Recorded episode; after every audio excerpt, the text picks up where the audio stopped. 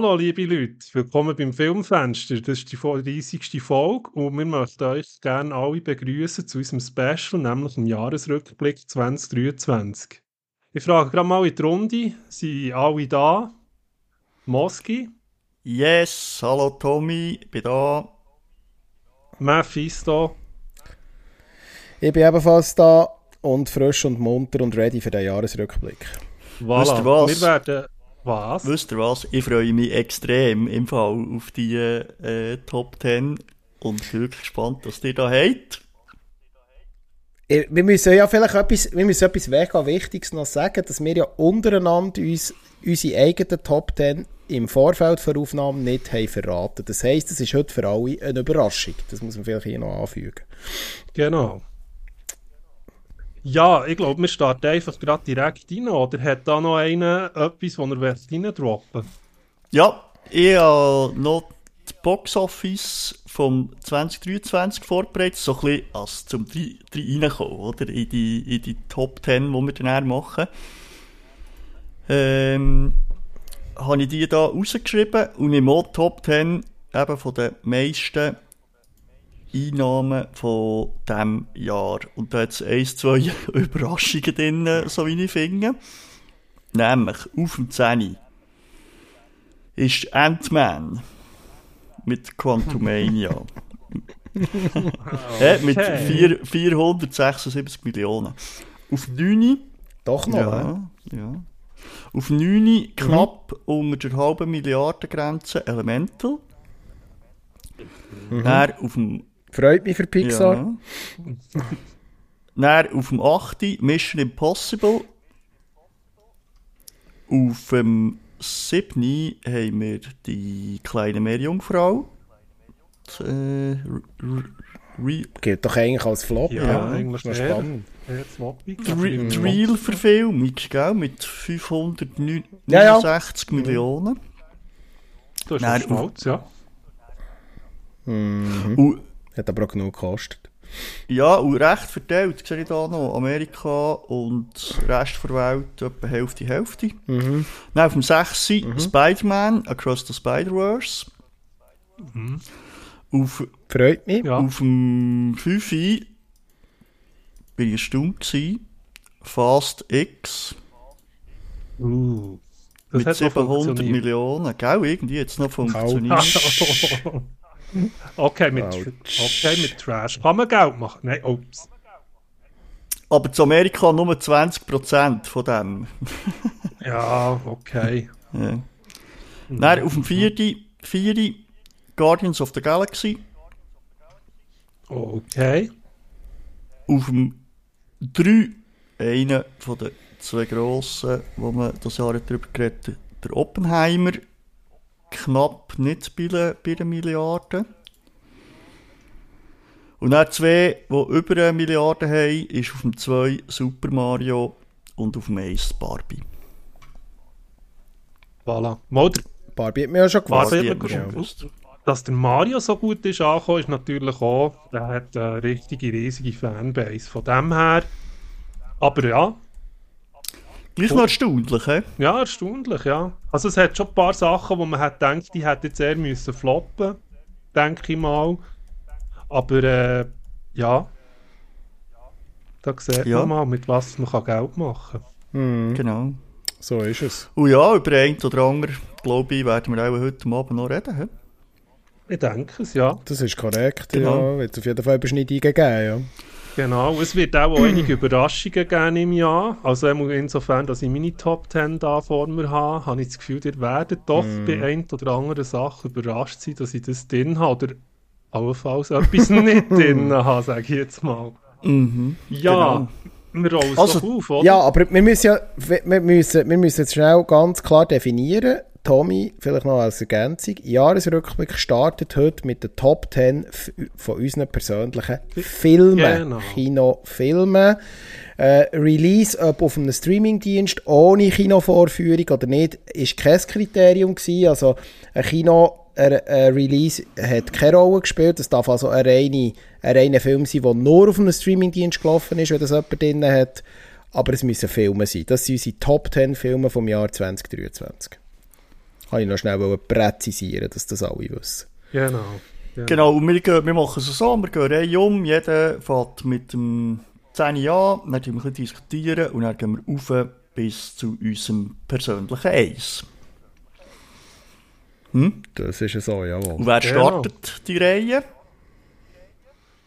ja, Ich kann jetzt nicht sagen Ladies first, ich sage, ähm, äh, ja komm Moski, leg du mal los. Soll ich loslegen? Also, Platz, Platz 10. 10. Der kommt aus meinem Schocktober raus. Nämlich, Tatsächlich. Ja. Gut. genau, habe ich auf dem 10 Evil Dead Rise.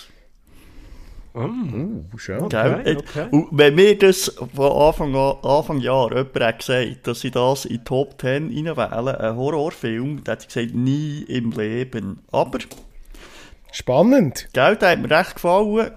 Sehr so stimmungsvoll habe ich den gefunden im, im Horrorgenre innen. Und ja, darum hat es mir den da reingespielt in die Top 10 und macht da den Anfang. Tommy, ja. sag. Ihr werdet jetzt sicher schmunzeln und es ist wirklich etwas, wo ich, bin dort mit meinen Kindern in Kino gegangen und es hat auch noch eine Ah, tragische. Note, da möchte ich dann noch gerade schnell drauf eingehen. Es ist der Jack Toby, die Reise zu den fliegenden Flüssen auf dem Zähne. Das hat für mich einen auch gesehen. Grund, oder? Weil ich finde den Film nicht von Machart unbedingt, aber er ist schon schön gemacht. Es hat schöne Aufnahmen drin von den Landschaften, weil sie ja da um die ganze Welt gehen schnell. Und die Message vom Film, die hat mich in dem Sinn eben auch ein bisschen abgeholt und berührt, oder? Das, das hat für mich, für mich wirklich eben der Planet, oder, und so. Und die tragisch, der tragische Nachruf möchte ich hier an Regisseur geben, der Johannes Honsel, ist ja leider gestorben, also ein Mitbegründer vom, von, der, von dem Format Tech, Jacker Toby ist an einem Hirntumor gerade erst gestorben. Ja, Habe ich mitbekommen, Ja. ja.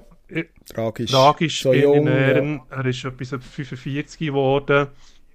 Ja, von dem her, es ist, es ist wirklich schön, hätte er das noch können machen halt, der Film, aber ähm, nichtsdestotrotz ein richtig tragischer ähm, ja, Tod von ihm. Genau. Jacker Toby, das ist meine Szene. Kann ich nichts sagen, ich habe den Film nicht gesehen. Ja. Mhm. Okay. Aber ich kann, kann Tobi so weit zustimmen, ja. Ja, dann kommt noch die, dem letzten beißen die Hunde. Auf meinem Platz 10 hat es einen Zweikampf gegeben. Ich habe lang gerungen. Ähm, dann zum Schluss hat es mir vom Elfi, also ich habe gerungen zwischen Operation Fortune und Spider-Man Across the Spider-Verse und Platz 10 hat äh, Spider-Man Across the Spider-Verse bei mir gemacht. Ah, okay. Animationsfilm. Mhm, Wo, glaube ich, allen ein Begriff ist, ja. Ja. Okay. ja, das kann ich gut nachvollziehen. Ja. Der hat es bei mir eben nur auf die Selfie geschafft. Siehst du, das ist der Umgekehrt. Ich hatte einen Zweikampf, gehabt, weil ich, ich bin halt ein Guy Ritchie-Fan und habe ein bisschen mit mir gerungen und habe eigentlich Operation Fortune als etwas äh, im 23, wo mir eigentlich aus der Riege Guy Ritchie wieder gefallen hat, ähm, habe ich mit reinnehmen, ähm, aber dann ist es rausgefühlt. Ja. Ja, ich glaube, Ja. ich würde mich da noch kurz verblüffen mit dem, wo da ein bisschen umrührt vom Ranking her. Aber ja, mal fahren wir mal weiter. Vielleicht noch zum Spider-Man, der hat für mich wieder das Manko, dass halt der Teil 1 ist. Und ähm, ich glaube, wenn es das nicht wäre, hat es bei mir äh, weiter rauf geschafft. Ja. Genau. Gut. Sind wir schon um mit dem 10? Ja, wir gehen mal. Ja, wir können ja noch kurz darauf eingehen, was, ähm, vielleicht was ich noch kann sagen als Ergänzung für den Moski. Bei mir ist ähm, äh, Evil Dead Rise unter den Honorable Mentions gelandet. Okay. Also mir hat er auch gefallen. Ja, Ich habe ihn, er hat es aber nicht in die Top 10 geschafft. ja, kann ich beipflichten. Also, es ist ein stabiler, wirklich guter Horror-Slasher, aber manchmal muss man sich ja entscheiden und er ist jetzt bei mir Genau. Und ich bin natürlich so ein bisschen in die Welt ja reingekommen. Das habe ich ja äh, erklärt dann im, im, in dieser Folge vom Schocktober. Das ist so ein bisschen für mich die, die Welt äh, eröffnet worden. Und darum ja, habe ich das auch als Gesamterlebnis irgendwie so den Schocktober hier müssen reinpacken. Und darum ist das mein Training. Genau. Aber dann mache ich doch gleich weiter mit dem 9. Und das ist bei mir ein Film vom 2022, das haben wir ja gesagt. Das ähm, gibt es ja manchmal, dass entweder kommt der Film Ende Jahr raus oder mit dem Kino verpasst und sieht dann erst mm. im, mhm. im Streaming. Und darum ist das bei mir eben so ein 22er-Film, den ich hier auf dem 9 habe. Und das ist Chacha Real Smooth. Der Film läuft auf Apple TV mit der Dakota Johnson. Da habe ich schon mal in einem Podcast kurz darüber geredet und ich finde den so ziemlich ja, so herzerwärmend halt. Und ähm, der hat mir wirklich recht gut gefallen. So reine 108 Wohlfühlminuten, die ihr da könnt, äh, schauen könnt. Habt ihr den gesehen? Ein viel gut Film. Ja, viel gut Film. Ich habe ihn nicht gesehen, ich habe den Trailer gesehen. gesehen. Aber ich habe... Nein. Ja. Ja. Ja, also okay. er geht... Ich kann vielleicht noch schnell sagen, es geht so um einen jungen unter... Also um einen jungen Typ, der so ein bisschen anfängt, Events machen, so ein bisschen Kindergeburtstag, so ein paar Pizza. Und ähm, dann taucht eben Dakota Johnson auf als Mutter und sie hat eine behinderte Tochter und dann gibt es da so wie eine Verbindung, eine Beziehung äh, zwischen ihnen, nicht zu viel verraten, aber wirklich sehr herzerwärmend und darum eben auf Apple TV Plus könnt ihr auch schauen. Mhm. Gebe ich weiter an Tommy. Mhm. Ja, ich komme und da sind wir bei Mission Impossible, The Dead Reckoning, Day Lace. Der hat es bei mir auf das 9 geschafft. Als Action-Movie finde Tom Cruise hat das Action-Kino im Griff. Er hat so mit Dead Reckoning wieder bewiesen. Es ist stabile Action. Ich finde, kann man bringen. Ähm, eine riesige Lauflänge für einen Actionfilm, aber äh, da ist mir recht gut unterhalten. ich finde, er hat dort auch einen grossen Teil ein gerettet vom 2023 mit dem Action-Kino für mich. Darum habe ich den auf dem 9. Ja, bei mir jetzt, ähm, ich bin ja eigentlich bekennender Mission Impossible Fans, wissen wir ja. Ähm, und bei mir hat er es nicht ganz in Top 10 geschafft, das kann ich schon mal releasen. Er ist aber auch unter den Honorable Mentions so ab 10 aufwärts eigentlich bei mir reingelandet. Aber ich kann dir bei allem, was du sagst, zu beipflichten. Nach wie vor ist Mission Impossible eine grossartige Actionreihe von und mit dem Tom Cruise. Ähm, ich, hoffe, ich hoffe, dass der Part 2, äh, wo der wird kommen, ähm, noch ein bisschen mehr, mehr abholt. Ich bin noch, für mich ist es, ich bin nicht so wirklich auch, als ich näher darüber nachdenke, nicht ganz befriedigend äh, mit dem Film irgendwie ins Gericht. Das ist für mich noch nicht die Stimmung. Für mich ist Fallout immer noch die Blaupause, ähm, wo, wo er sich dran muss messen und das hat er nicht ganz geschafft. Mhm. Darum auch nicht bei mir in der Top 10. Ja, ich kann es bei mir auch sagen, also bei mir ist er auch nicht in der Top 10, weil er das gleiche Problem hat wie eben der Spider-Man auch. Und je nachdem, wie das 2 kommt, wird vielleicht auch jetzt das 1 aufgerankt, aber ja, für, für das er so lang geht und er nicht fertig ist, äh, ja, hat es bei mir auch so ein bisschen einen Fadenbeigeschmack am Schluss irgendwie hingelassen. Aber ich kann es nachvollziehen, es ist ein cooler Actionfilm, wirklich auch gute Szenen drin. Kann ich nachvollziehen, dass äh, du, Tommy, den da in die Top 10 nimmst. Ja, Mephisto. So. Lass raus. Platz Nummer 9. Ich komme mit einem italienischen Film. Ich habe ihn hier schon mal erwähnt. Der ist eigentlich im 2021 produziert worden, ist aufgrund von Corona dann später released worden. Es geht um Freaks Out. Ich habe ihn hier schon mal erwähnt beim Filmfenster. Es ist eigentlich ähm, ein innovativer, für mich sehr innovativer Superheldenfilm aus Italien. Das klingt jetzt irgendwie ein bisschen kontrovers ähm, oder speziell. Das ist es auch. Der Film ist ähm, von mir aus gesehen eine Blaupause dafür, wie man eigentlich heute die Superheldenfilme ähm, für das Kino aufbereiten dass das, dass das ausgerechnet eine italienische Produktion muss zeigen, ist für mich sehr überraschend gewesen. Ich habe Freaks Out ähm, ähm, durch, auch durch einen anderen äh, Kritiker ein bisschen eigentlich als Tipp im, im, im, im Netz aufgeschnappt und habe dann mal nachgeschaut und muss sagen, er ist ähm, sehr, sehr gelungen und ich kann ihn sehr empfehlen für die, die wieder mal einen guten, innovativen Superheldenfilm schauen, Superheldenfilm in Anführungs- und Schlusszeichen. In zwei Sätzen kann ich vielleicht auch noch anfügen, um was es geht.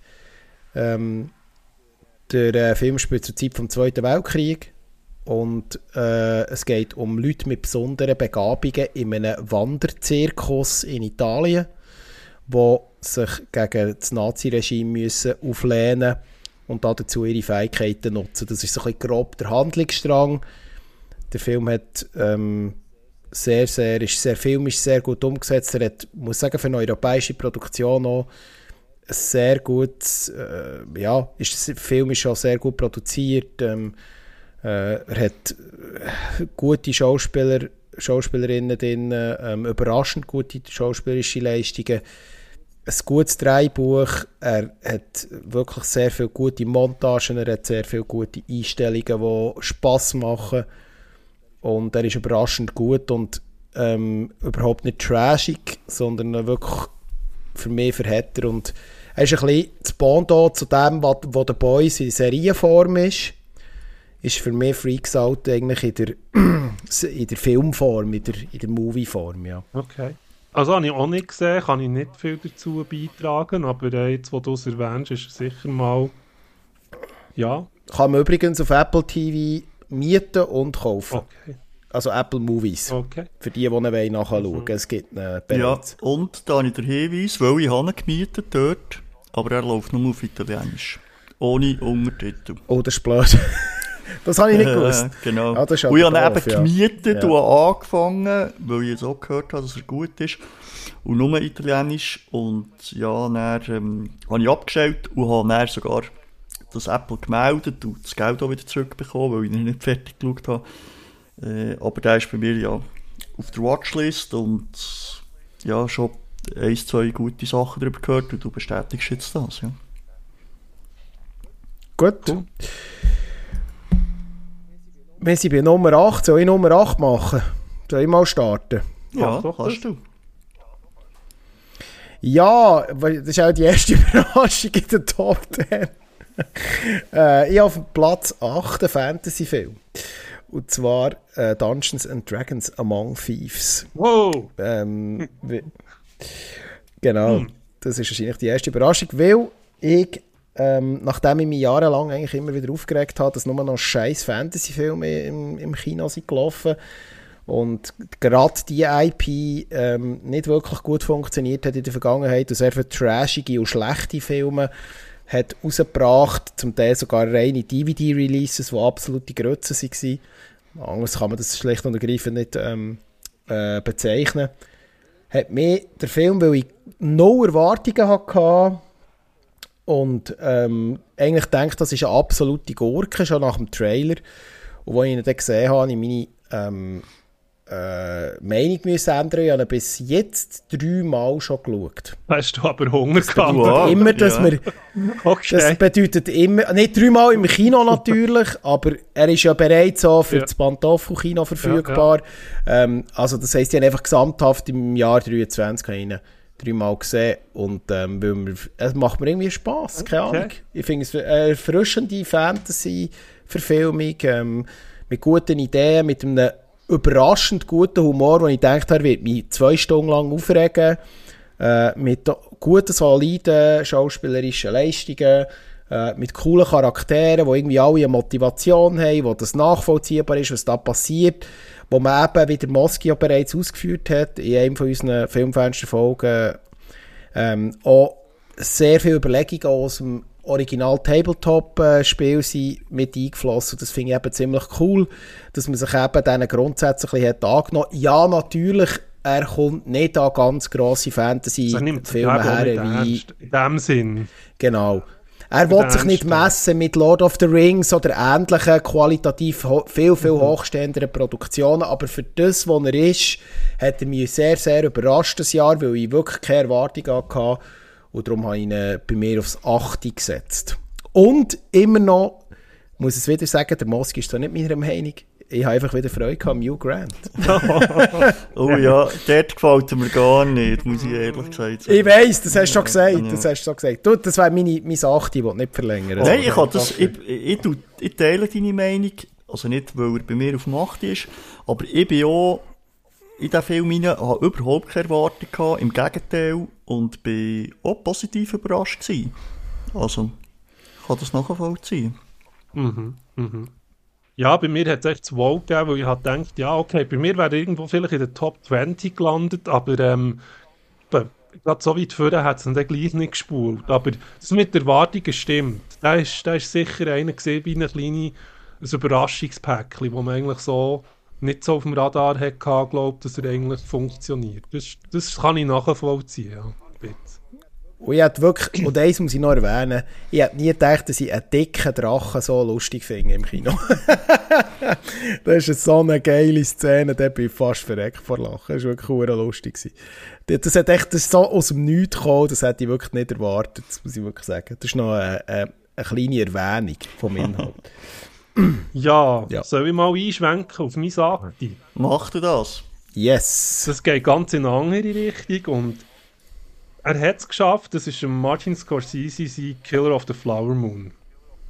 Dem habe ich meine Sache gewidmet, weil ich doch irgendwie die, das Gesamtwerk von Scorsese gut finde. Er geht elend lang, er ist dreieinhalb Stunden fast, aber alles in allem habe ich sagen, der braucht es irgendwo in meinen Top Ten, weil er ist mir irgendwie gleich filmisch näher auch geblieben. Er ist streitbar sicher in gewissen darstellerischen Sachen, was auch in der Fachpresse hin und her mhm. diskutiert wird, da Leonardo DiCaprio seine Rolle. Aber ich habe gefunden, alles in allem eben auch Lily Gladstone, wo mir doch dort sehr auch gut hat gefallen da habe ich fast den 8. Platz reservieren müssen für den Killers of the Flower Moon. Ja, habe ich eigentlich erwartet, dass der Film bei dir in den Top 10 vorkommt. Ja, ja, genau. Ja. Also für mich auch nachvollziehbar und ich tue, du schon mal spoilern, wir reden vielleicht das letzte Mal heute über den Film. Okay, okay, okay da bleibt es mal spannend. Mhm. Ja, dann mache ich mit, ja, mit meinem 8 weiter. Ich habe einen deutschen Film auf meinem äh, 8. Und wieder so ein kleiner Wohlfühlfilm. Vielleicht nicht der, den jetzt der Tommy gemeint hat, und zwar Roter Himmel. Ah, okay, habe ich nicht gesehen, gesehen aber Trailer gesehen. Ja. Genau, der ist jetzt... Same here. Ja, der ist im, also ich habe ihn im Kino verpasst. Der ist im Frühling gekommen, im Kino gelaufen. Und jetzt einfach verfügbar, im, also zum Mieten. Und es geht eigentlich darum, dass so ein junger Sch äh, Schriftsteller mit seinem Kollegen an die Nordsee oder Ostsee äh, geht. Und dort in diesem Haus, wo sie unterkommen, ist dann bereits eine Frau dort, nämlich Nadja. Ich schnell müssen nachschauen, wie sie heisst. Und er entwickelt sich so aus diesen Figuren raus so ein etwas, aber der Hauptdarsteller, der Leon im Film, gespielt von Thomas Schubert, ist eigentlich so ein bisschen, äh, ja, so ein bisschen ein Arschloch, er ist so ein bisschen introvertiert und nur so ein bisschen auf, auf sein Buch und sein Autorenleben äh, aus, er will sein Buch fertig schreiben und nimmt gar nicht sein Umfeld wahr, was die für Probleme haben. Und aus dem entwickelt sich dann die ganze Geschichte raus, ja, was so ein bisschen ja, schön, schönes Kino ist oder schöner Film, wo so in den kleinen Momenten blüht der Film dann so richtig auf. Und ähm, darum hat es den, den bei mir auf die 8 geschafft. Und es ist ein bisschen ein roter Faden, das muss ich dir mal als Kompliment sagen, weil du immer wieder mal beim Filmfenster spezielle und vor allem auch gute deutsche Produktionen einwirfst. Das ist nicht das erste Mal. Ähm, weil ja eigentlich das deutsche Kino vor allem überbordend im Mainstream-Bereich, äh, vor allem, vor allem aus Till Schweiger und Ähnlichem besteht und irgendwelchen ähm, Beziehungskomödien, die einfach no Substanz haben. Und das muss ich, muss ich sagen, finde ich immer schön, dass du da zwischen noch mal noch ein bisschen in andere Richtungen abschweifst im deutschen Kino. Das ist mal positiv zu erwähnen, muss ja, ich sagen. Merci. Ich bin eben den, ich nicht gesehen, ähm, leider. Ja, also Empfehlung könnt ihr nachschauen. Und ja, es ist dann vielleicht ja. eben nicht der letzte deutsche Film, wo wir heute noch drüber reden. Okay. Und mit dem gebe ich weiter. Sieben. Lemu. Ah, sieben. Ich habe äh, dort etwas Überraschendes, aber nicht unbedingt etwas Streitbares. Vielleicht, ihr habt es nicht gesehen. Und zwar geht es um einen Netflix-Film, der offiziell kein Kino-Release hatte.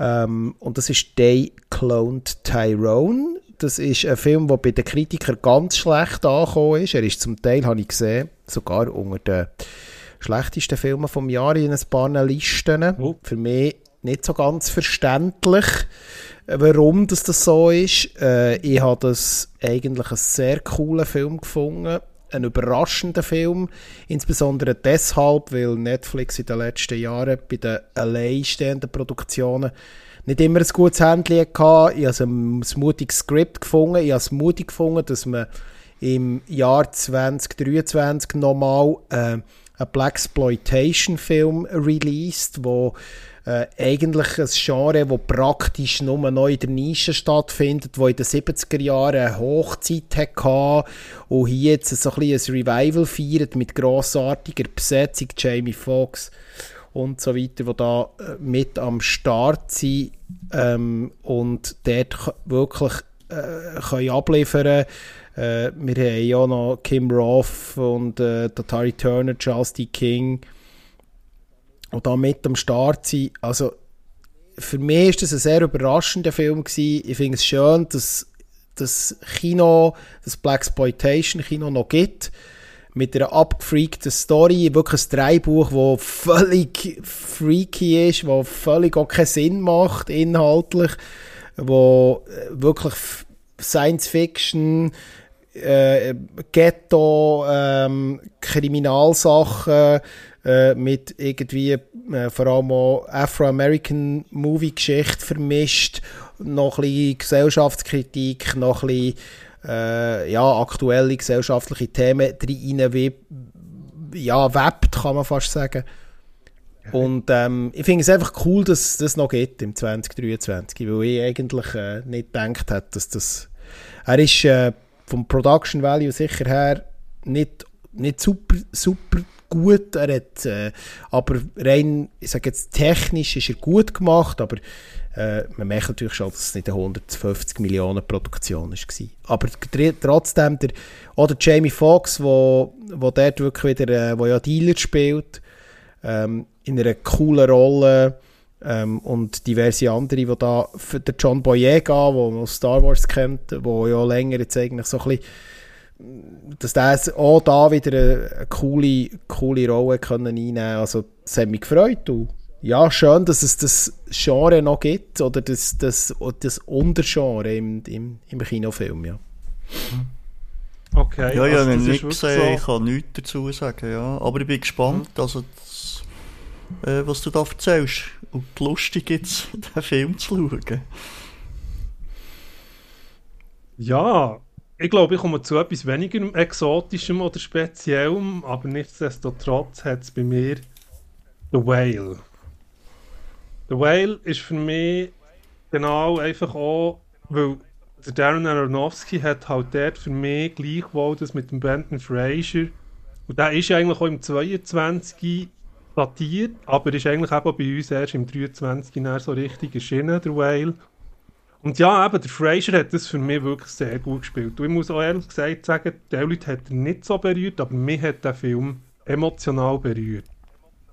Und darum habe ich mir das hier rausgenommen, den hier drauf zu tun, weil er einfach wirklich äh, für mich von der Besetzung her sehr gut hat funktioniert. Auch in den Nebenrollen, Hong Chao, die seine Pflegerin ist, oder äh, seine Tochter, äh, Sandy Singh, die dort mitspielt und so. Also, bei Aronofsky hat immer so eine Dramaturgie, wo er einfach wirklich so daran her schafft. Die finden das nicht cool, die können mit dem auch nicht so umgehen, aber mir holt er einfach am Schluss gleich wieder ab. Äh, er hat einfach seinen Stil. Eben, die Leute finden es nicht so toll und hankerum, aber der Whale hat mich geholt irgendwo. Darum hat er diesen Platz von mir aus gesehen verdient, ja. Ja, ich, ja. ich ja, ich glaube, der, äh, der Oscar spricht ja eigentlich auch ein bisschen für sich. Es ist ja immer ein Qualitätsmerkmal, kann man sagen. Ja, sicher. Also da, ich, ich sage jetzt, der Oscar hat für mich persönlich auch nicht gestohlen. Also es ist wirklich intensiv gespielt gesehen und eigentlich auch wieder so, eben er als Schauspieler, man ihm das so mega gönnen, vielleicht liegt es auch noch, also nicht nur an dem, aber Fraser hat auch persönlich sehr gestruggelt, ist unterdurch in Hollywood, man hat noch nicht wollen, er ist, und, und Aronofsky hat ihn dort wirklich ausgraben und einfach wirklich mega stark halt einfach. Und dass jemand, der mehr eben auch so für ein klamaukige Sachen bekannt ist, gesehen, er plötzlich in so eine Rolle kommt, das zeigt einfach auch wieder etwas bei Hollywood. Wenn man ein richtiges Drehbuch mit einem richtigen Regisseur hat, können Leute zum Teil einfach ganz gross aufspielen. Oder eben dann gerade nicht. Und das beweist für mich The Whale eigentlich sehr, sehr gut. Oder? Also, eben, dass man, dass man, wenn man es richtig macht, im, im zusammen etwas, eine Figur äh, ausarbeitet mit, mit einer gewissen Leidenschaft und das Struggle, das er dort hat, ähm, das wirklich mega gut kann funktionieren. Genau. So ein bisschen mein Background to the Whale. Yes, dann mache ich ziemlich einen Stilbrauch jetzt zu meinem äh, 7. Ich gehe einfach zum besten Actionfilm von diesem Jahr für mich. Oh, jetzt, jetzt, jetzt bin ich gespannt. Jetzt kommt John Wick. Uh, ha. Ist bei mir auf dem 7. Die haben da einen bombastischen Abschluss gemacht. Und ja, klar, kann man über die Story muss man nicht diskutieren, die ist, die ist dünn. Aber die haben einfach die besten Action-Szenen ja, gezeigt im, im Kino, wo ja, mit, mit neuartigen Szenen, wo da einfach Maßstab setzt, wo ja nicht so schnell gebrochen werden, weil sie da noch Handwerk gezeigt haben und nicht alles nur mit CGI reingemacht haben in den Film. Und darum ja, hat mir der sehr gut gefallen. Mhm. Kann ich gut nachvollziehen. Ich glaube, wir kommen nochmal. Wir kommen nochmal zu dem Film, sage ich jetzt von, so mal als Foreshadowing. Ich, ich kann in dem Fall, ich kann, ich kann von meiner Seite her sagen, dass er, dass er es knapp nicht in die Top 10 geschafft aber eigentlich von der Qualität oh, her absolut bei euch bin. Was? Okay, der John Wick hat es bei dir nicht geschafft. Das erstaunt mich. Nein, jetzt nicht wow, geschafft. Wow, krass. Nein. Hoff. Ja. Okay. Aber aber, aber wie gesagt, okay. ihr, kennt, ihr kennt meine Meinung zu John Wick. Ich meine, schon rein die, die äh, Dragonfire-Szene ist allein schon fast äh, ein Action-Oscar wert, aber äh, im Round, Roundup hat es nicht ganz reingeschafft. Ja, ich einfach auch in meinem... Aber Qualität, ja. Quali weil, weil doch, weil doch, es ist der vierte Teil, inhaltlich tut er wirklich nicht viel Neues erzählen, aber ich gebe dir völlig recht, Action ist absolut, bitte mehr solche Actionfilme, vielleicht noch ein bisschen mit cooleren Drehbüchern, aber sonst alles tiptop. Ähm, ja, und stylisch kann alles. Kann ich euch noch mal Das ist ja nicht nur Action, das ist mhm. alles so stylisch abgefilmt. Sehr, sehr stylisch gemacht, so ja. ja genau. Farbenspiel, all die Themen, die wir hier auch besprochen haben. Aber ich bin völlig bei euch, aber jetzt einfach bei mir knapp nicht rein. Ja, einfach in meiner ganzen Liste zu all meinen Wohlfühlfilmen habe ich einfach da schon doch noch müssen so einen Knaller rein tun, der ein bisschen, klebt. ja, das passt, das passt. Genau, genau.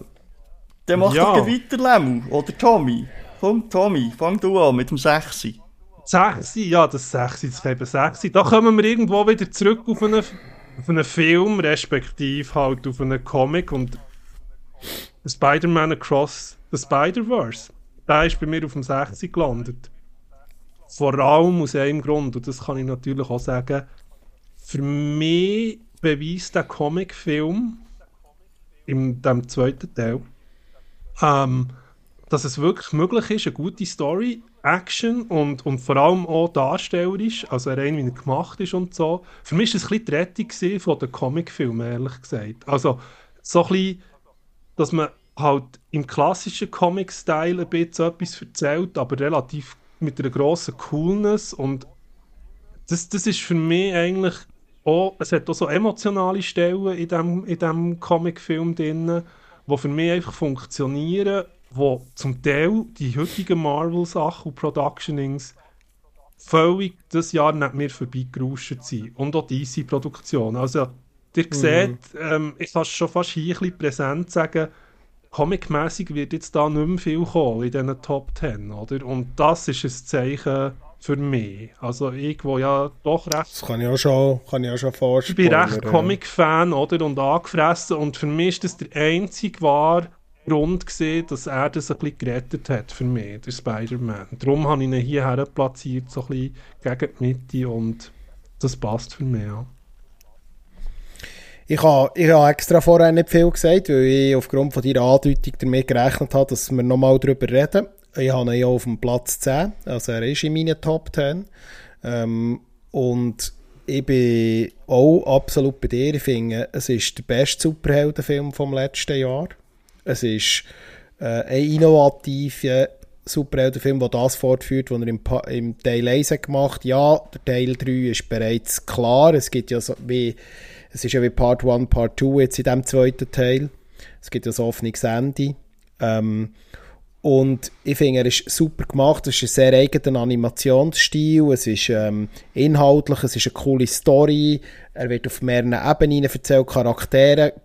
Geht er ist echt traurig. Also, ähm, die, die Comic-Charaktere, die da animiert sind und zeichnet, ähm, die gehen eigentlich fast näher, wie genau. das jegliche Superheldenproduktionen sonst das Jahr eigentlich nicht geschafft haben, beziehungsweise letztes ja. Jahr natürlich.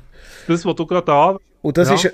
Sorry, das, was ja. du gerade eben erwähnst, oder? dass es eigentlich so eine Comic-Produktion, ein Comic-Film schafft, viel tiefer zu gehen. Dass es eigentlich die anderen Filme nebendran in diesen äh, Comic-Sachen gar nicht schaffen, von den Protagonisten her etwas so aufzubauen. Also die Bindung, weißt mm. das hat mir mega gefällt. Mm. Das ist so bedeutungslos geworden in diesem Comic-Genre, in den Comic-Filmen, dass man das irgendwie mm. vermisst, oder? Und ich sehne mich danach, dass es auch wieder gelingt, jetzt auf der filmischen Ebene irgendwann mal den Turnaround zu schaffen. Aber da haben wir ja schon viel im Filmfenster drüber geredet. Ähm, ja, Darum, darum ist es immer wieder eine Wohltat als Comic-Fans gesehen, dass eben gerade auch Sony, wo sehr viele Comic-Filme filmisch verhauen hat, es eben schafft mit Animationsfilm hier wirklich für mich mit so einem High-Stake wirklich wieder mal zu punkten. Oder? Mm. Mm. Und das finde ich schon ja. noch erstaunlich, auch, dass eigentlich eben bei den Comic-Kids die das eben wieder schaffen, wie ihr es erwähnt habt, oder? Eine gute Story zu machen, aber auch die Personen oder Charaktere gut und tief zu zeigen, oder? Und wir reden dann vielleicht bei den Serien mhm. nochmal drüber, oder? Und das verstehe ich dann mhm. manchmal nicht, warum schafft man es dort und bei einem richtigen Film irgendwie nicht, oder? Und das sehe ich irgendwie nicht. Hat man dort irgendwie einen anderen Spielraum oder ist eine andere Denkweise da, dass man das ganz anders kann anpacken kann? Das ist mega schwierig. Ja. ja. Weil ich denke, ja, noch, was, man, was dort ja. noch schnell darauf eingeschwungen, vielleicht das, was du gerade sagst, nämlich ein interessantes Thema, weil ich habe so das Gefühl, auch die künstlerische Freiheit, die jetzt für mhm. mich eben der Spider-Man Across Spider-Verse für, ähm, veranschaulicht, also rein der Style, wie der äh, Mephisto das schon gesagt hat, er nimmt sich dort auch eine gewisse kreative Freiheit aus und ist auch ein bisschen frecher und frischer, mhm. oder? Und das, die Vibes, die spürt man eigentlich eben vielfach nennen bei diesen Multimillion-Dollar-Productions, eigentlich nicht mehr, oder? Es ist so wie ein bisschen standardisiert, oder? Dass man so das Gefühl hat, sie müssen eigentlich etwas gerecht werden, was das denn auch immer ist. Mhm. Gut, also gerade eine Budgetproduktion ist es ja nicht. Also, das muss man auch sehen, es ist eine hochprofessionelle Animationsumsetzung. Ähm, aber es gibt für mich eigentlich nur einen Kritikpunkt, ähm, wo ich eigentlich am Ganzen, da habe ich aber auch schon das Problem, habe ich auch schon beim ersten gehabt, er ist stellenweise auch wieder im letzten Drittel dermaßen hektisch, dass ich zum Teil fast nicht mit können schauen. Das ist echt, aber das Problem hat er schon mhm. im ersten Teil für mich ein bisschen gehabt. Aber auch dort wieder, man merkt, dass sie das wirklich mit Anspruch machen, dass sie, dass sie wirklich kreative Bandbreite ausleben und das ist ja gut. Mhm. Aber es ist für mich persönlich Empfinden zum Teil wirklich, kannst kannst du den Situationen fast mhm. nicht Das habe ich jetzt euch echt, also wirklich, fragen, oder? Habt ihr nur ein... Eine Triggerwarnung mit, mit kleinen Kindern würde ich den nicht schauen. Habt ihr nur eins gesehen? Ich habe ihn einiges gesehen. Weil es ist eine totale gesehen. Reizüberflutung, oder? Mit allem. Es geht so, das Tempo geht so schnell. Aber, mhm, mh. ja. Also, das stimmt. Das, was ihr... Aber das ist meine einzige ja, Kritik. Ja, ja. Er hat gewissermaßen schon ein eine wuselige Art und einen High-Pace, wo er plötzlich fährt und so. Da, mhm. da musst du recht haben, ja. Aber ja, nichtsdestotrotz für mich sicher auch eine Empfehlung wert. Genau. Ja, fahren wir doch weiter. Jetzt muss ich noch 6 sein, Mhm. ja, ich bin der Letzte im Bund. Nein, mein Wir sind wir schon sechs fast bei der Top 5. Ja, mein 6. Also, dann soll ich schnell oder mach machst du? Hm? Ja, weil über meinen, über meinen Film haben wir heute schon geredet. Das ist äh, Martin Scorsese, Killers of the Flower Moon. Wo ich ja ein bisschen müssen nachzügeln schauen. Ich ihn leider ähm, äh, erst später schauen als geplant. Ähm, und habe ja zuerst von euch schon bereits ein bisschen Feedback bekommen, was der, äh, also so neutrales Feedback noch, bis ihr nachher auch in der Folge ja sehr detailliert noch darauf eingegangen seid, bei uns beim Filmfenster. Und ich kann sagen, der Film ist ganz klar 30 bis 40 Minuten zu lang. Aber filmisch und die Umsetzung und Bilder und schauspielerisch ist für mich, ist für mich das ein Kino, das es vielleicht gleich nicht mehr wird geben. Ein Kino, das vielleicht mit dem Regisseur und dem Drehbuchautor wird sterben irgendwann. Was wir natürlich jetzt noch nicht am morgen hoffen, aber es ist rein an der Zeit. Und ähm, das muss man irgendwie noch ein bisschen hochhalten. Das ist wie wenn uns mal ein Tarantino wegstirbt oder sonst andere Leute, die einfach noch äh, eine Art Kino machen, was vielleicht so in der Zukunft in dieser Form auch nicht mehr wird geben oder nicht mehr ganz so. Weil es nicht mehr der Zeitgeist ist, weil es nicht mehr ganz so ähm, das abbildet, was man heute so ein bisschen im Kino released. Natürlich wird es immer spezielle Produktionen geben, aber ich glaube, das ist eigentlich noch eine Art Kino, wo das Scorsese verkörpert, wo hier nochmal so wie einen letzten Peak erreicht. Und das muss man von mir aus sehen, für mich persönlich muss man das nochmal die Fahne hochhalten. Ähm, und ich finde ihn schon inhaltlich schauspielerisch, ich glaube sogar Robert De Niro, der ja wirklich langsam ähm, in ein gewisses Alter ist, jetzt, jetzt ist gekommen, kann hier wirklich nochmal brillieren. Ähm, ich finde sogar, ganz ehrlich, obwohl ich ein grosser Leonardo DiCaprio-Fan bin, das habe ich hier auch schon mehrere Mal gesagt, dass er ähm, ihn fast überflügelt. O- Auch die weiblichen Parts sind, sind gut gespielt, aber das war jetzt mein Empfinden. Gewesen. Ähm, ich habe Leonardo DiCaprio seinen Charakter manchmal ein bisschen anstrengend gefunden. Ist jetzt für mich ein ein Problem gewesen, subjektiv. Die Geschichte hat mich sehr berührt. Ich habe damit gerechnet, dass mich das wird stören, dass sie eine hohe ähm, äh, äh, also äh, einen hohen Anteil auf die Beziehung werden legen, weil im Buch ist ja das anders. Ich habe das Buch nicht gelesen, ich habe aber so um das Buch herum mich eingelesen, äh, dass ja das Buch ganz anders aufgegliedert ist, mehr wie ein Kriminalroman, klassisch, was um die Fälle geht. Und das Scorsese ja mehr so ein bisschen Beziehungen und was daraus entsteht und die Verstrickungen im Mittelpunkt vom Film Ja, setzt. vor allem auch, weil man ja Ab- die Rolle von Leonardo DiCaprio hat umgeschrieben, oder? Also relativ kurzfristig. Er hat ja eigentlich nicht ähm, die Rolle sollen bekleiden, sondern eigentlich die Detective-Rolle, oder? Was jetzt im Nachgang einfach viel haben gefunden, dass die Rolle fast schwach geschrieben ist worden für DiCaprio. Eben halt das, was er verkörpert, er dort so ein kleiner dümmlicher Südstaatler, oder? Das, das ist dort ein bisschen angekreidet worden, auch von renommierten Drehbuchautoren. Aber nichtsdestotrotz, sie haben dort, wie du es gesagt hast, also es ist, es ist schon ein filmisches Machwerk, das man sicher hier äh, Und was man wirklich muss, ist. was man wirklich muss rausheben, es gibt, es gibt wirklich die, am Schluss vom Film, Spoiler Alert, ähm, gegen Schluss vom Film gibt es, äh, im Gefängnis gibt es eine ikonische äh, Diskussion mit dem Robert De Niro ähm, äh, hinter Gitter. Und die ist wirklich sehr, sehr, sehr, sehr intensiv. Also die Ignoranz eigentlich, die er dort verkörpert mit seinem Charakter und die, die absolute Gleichgültigkeit für gewisse Sachen, ähm, das ist schon stark gespielt, äh, die Szene, das muss ich schon sagen. Und äh, viele finden ja, glaube die, die, die Reveal-Szene, wo man DiCaprio, seinen Charakter besser, aber mir hat das im Gefängnis, das hat mir recht, wow, das ist mir zum Teil gerade sehr unangenehm äh, kalter Rücken abgelaufen dort. Aber ja, das ist mein Platz 6, wir haben ja heute ja schon mal erwähnt. Also eher äh, nicht so eine Überraschung. Nein, also Für auch, äh, Ich- ich glaube, es ist- trifft mich in vielen Top Ten. ich, so. ich, ja, ich glaube, es ist nicht ganz das Meisterwerk, das man erwartet hat vom Scorsese äh, zum Voraus vom, vom Film, aber der gehört absolut in eine Top 10 von 23, also das ist keine, keine Frage, oder? Jo, Dann mache ich mit meinem steuern wir auf 6 die weiter. Nein, ich habe Äh. noch mein 6. Du hast noch dein 6, sorry, ich habe dich da Ja, noch nicht mein... Ja, kein Problem. Mein 6 ist jetzt der angesprochene deutsche Film, und zwar Sonne und Beton. Ah. Okay. wo ja, wo, äh, wo man eben da wieder das deutsche Kino muss vorheben, wo wir vorhin schon erwähnt haben, wo eben nebst den bekannten Schauspieler, die nuscheln oder wo man immer sieht, äh, stattfindet. Und Die gerne Sepia-Filter einsetzen für ihre Produktionen. ja. Genau, und Sonne und Beton, ja, das ist eigentlich äh, ja, das Drama von Berlin, von dem äh, Stadtbezirk Neukölln, wo da die Jugendlichen eigentlich keine Chance haben und das wird sehr deutlich gezeigt und sehr authentisch gezeigt. Und eigentlich auch die jungen Schauspieler, die liefern hier eigentlich ab, ich nehme denen wirklich jede Szene ab, die die da zeigen und ja, für mich eigentlich ein grossartiger Film. Ja, gibt es eigentlich nichts dazu zu sagen, schaut den.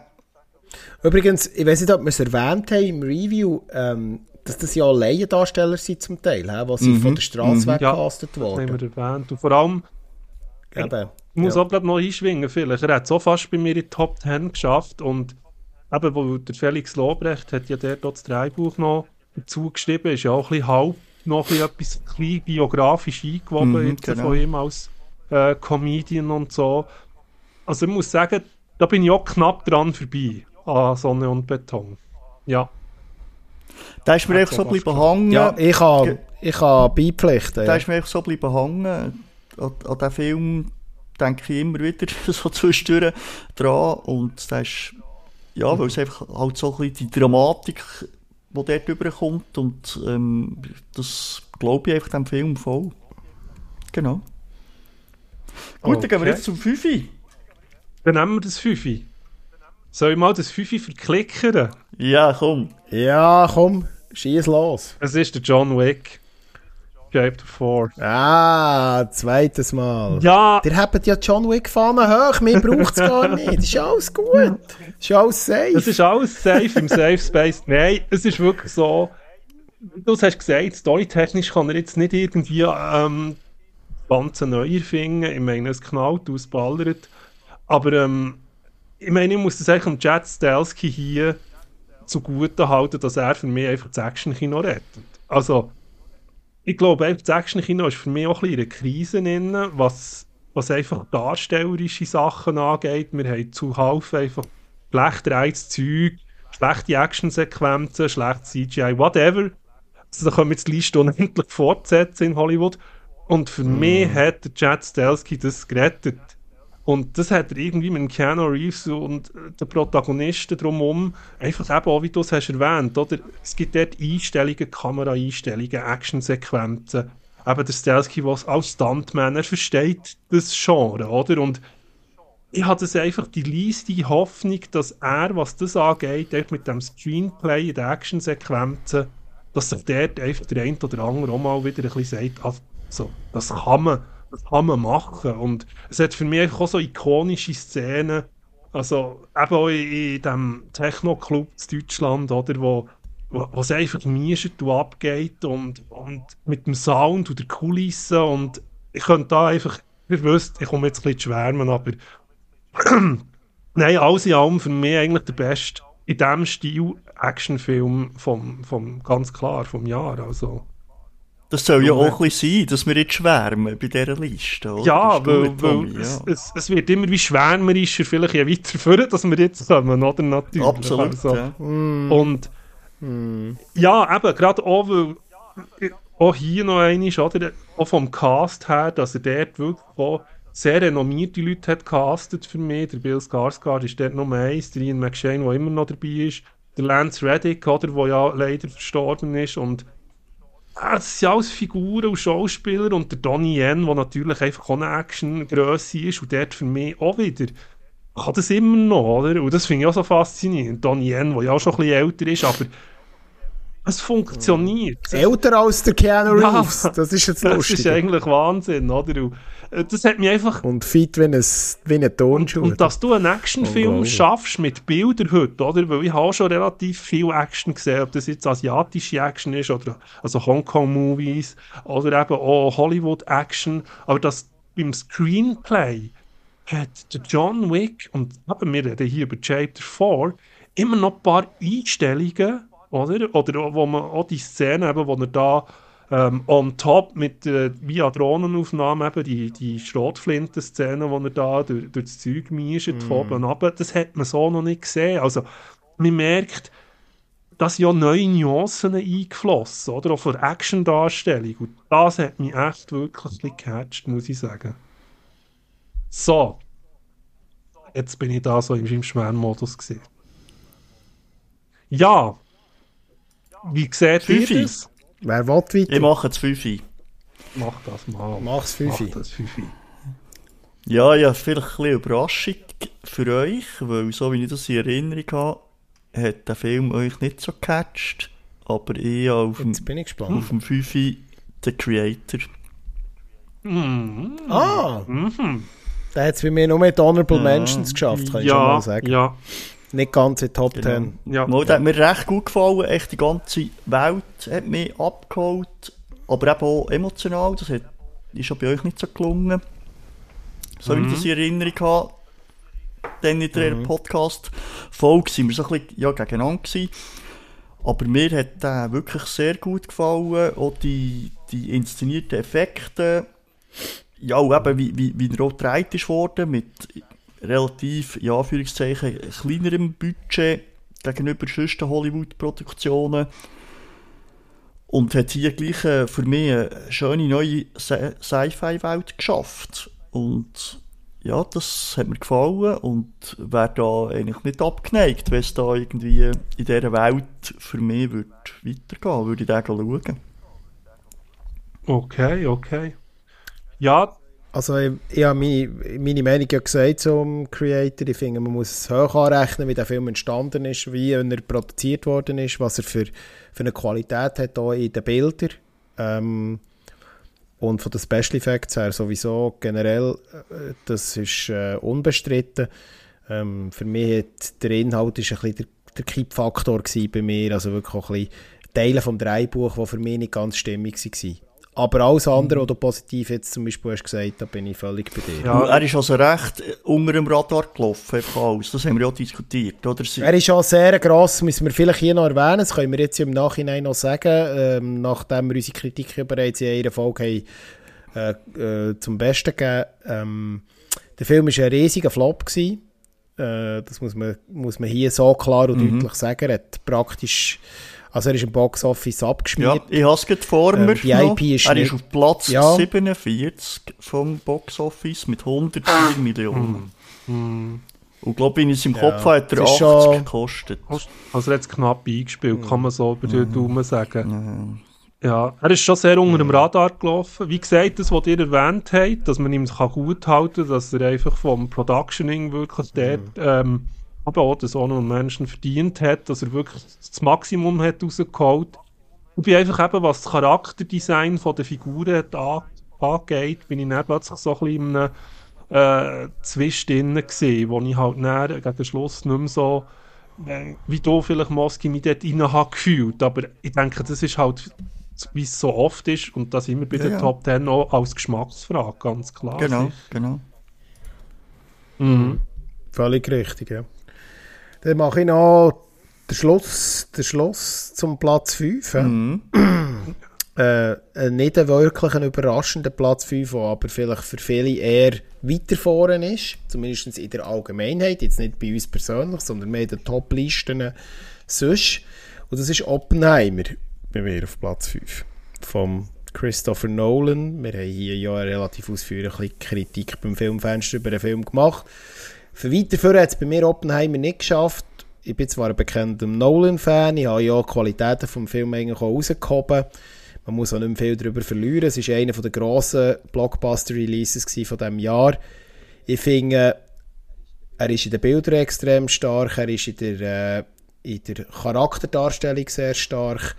Mir, ich muss auch wieder sagen, dass der Cast bis auf wenige Ausnahmen für mich absolut top abgeliefert hat. Er ist in der Machart interessant. Er hat sicher zwei, drei Kritikpunkte. Es gibt auch zwei, drei Kritikpunkte beim Dreibuch, die habe ich auch selber erwähnt, wo wir darüber geredet haben, dass man gewisse Sachen einfach weggelassen hat, äh, unter anderem auch, äh, was rund um das Land passiert ist, wo die Atomtests äh, stattgefunden haben. Das hätte ich ein Thema gefunden, das noch Platz hätte gehabt, wenn man das Drehbuch ein bisschen anders gestaltet hat. Finde ich ein bisschen schade, dass der Nolan das verpasst hat. Oh, ich schwinge jetzt da Ähm, schnell. Für mich ist, schnell excuse, dass ich da Ja, gerade nur. einschwingen, aber ich muss die Bombe lassen platzen. Er hat es bei Ja. mir nicht in die Top 10 geschafft.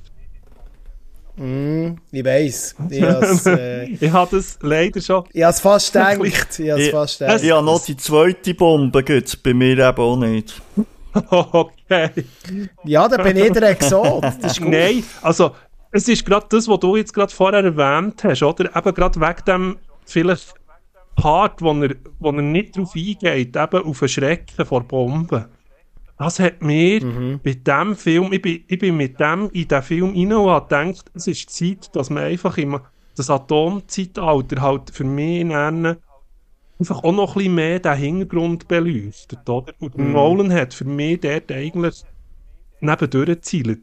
Er hat, er wie du es hast gesagt, er ist gut gemacht, er hat einen guten Cast und alles, aber das, das, das, die kritische Ebene hat er für mich nicht erreicht und darum ist er bei mir aus diesen Top 10 einfach rausgeflogen, weil ich das Gefühl habe, das, das hat er nicht können erfüllen und das hätte ich mir so stark gewünscht, dass ich aus dem Kino gehe mit einer Betroffenheit und ich bin nicht mit einer Betroffenheit, ehrlich gesagt, mit einer grossen aus dem Kino.